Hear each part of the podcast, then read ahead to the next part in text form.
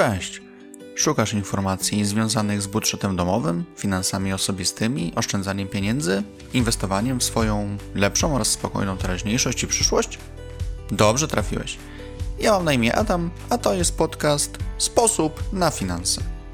Finanse osobiste to ważna kwestia, o którą warto zatroszczyć się jak najlepiej. W tym podcaście podpowiem Ci, jak łatwo, szybko i skutecznie wprowadzisz swoje zarządzanie pieniędzmi na zupełnie nowy poziom. Zaczynamy!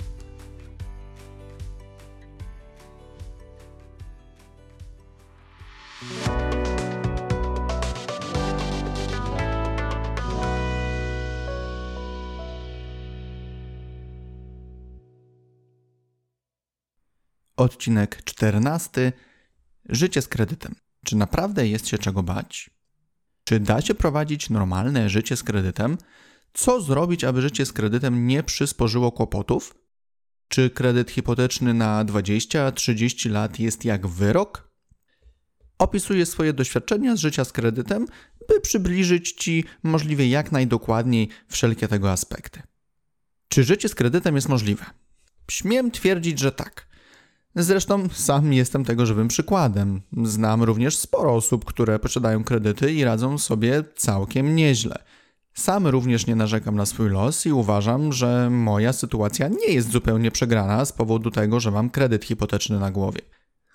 Co oczywiście nie znaczy, że życie z kredytem to idylla. Posiadanie kredytów zawsze wiąże się z ryzykiem, że kiedyś, z różnych względów, możesz nie być w stanie spłacać swoich zobowiązań.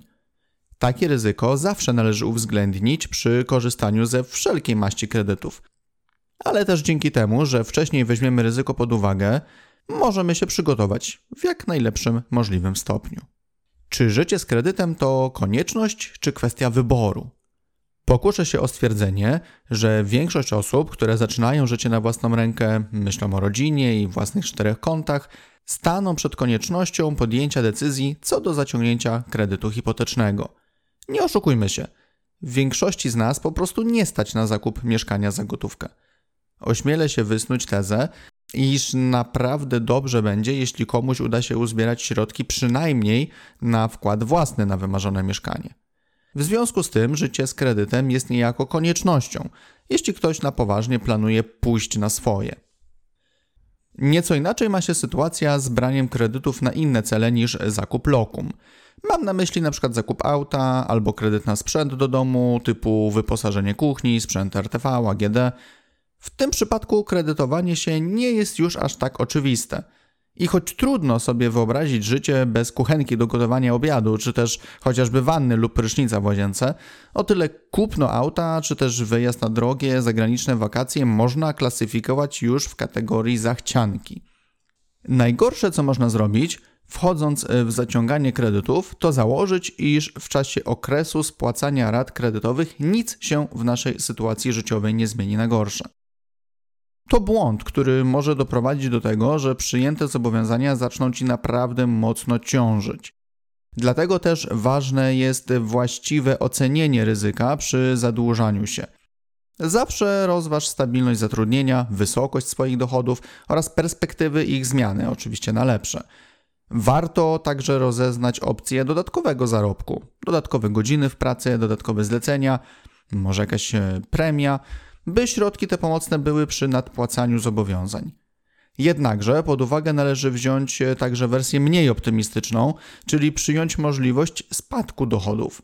Oczywiście niekoniecznie musi stać się tak, że Twój dochód czy też dochód e, partnerki, partnera spadają od razu do zera. Choć i takie sytuacje mają miejsce. Właśnie dlatego uważam, iż już z góry warto mieć przygotowany plan awaryjny, np. możliwość podjęcia dodatkowych zleceń oraz uzbierana finansowa poduszka bezpieczeństwa, który to plan może uratować Cię w trudnej sytuacji. Czy to kwestia tworzenia budżetu, czy to decyzja co do uruchomienia kredytu, zawsze warto mieć plan, stosować go i jednocześnie mieć plan awaryjny, gdyby jednak coś poszło nie po naszej myśli. Jeżeli przed zaciągnięciem kredytu dobrze wszystko przemyślisz i właściwie zaplanujesz budżet domowy, to późniejsze życie z kredytem, odważę się stwierdzić, nie powinno być nader kłopotliwe.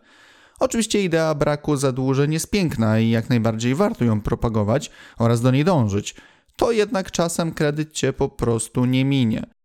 Jeśli już po niego sięgasz, pamiętaj o regularnym spłacaniu rat, aby nie nabrudzić sobie w biku.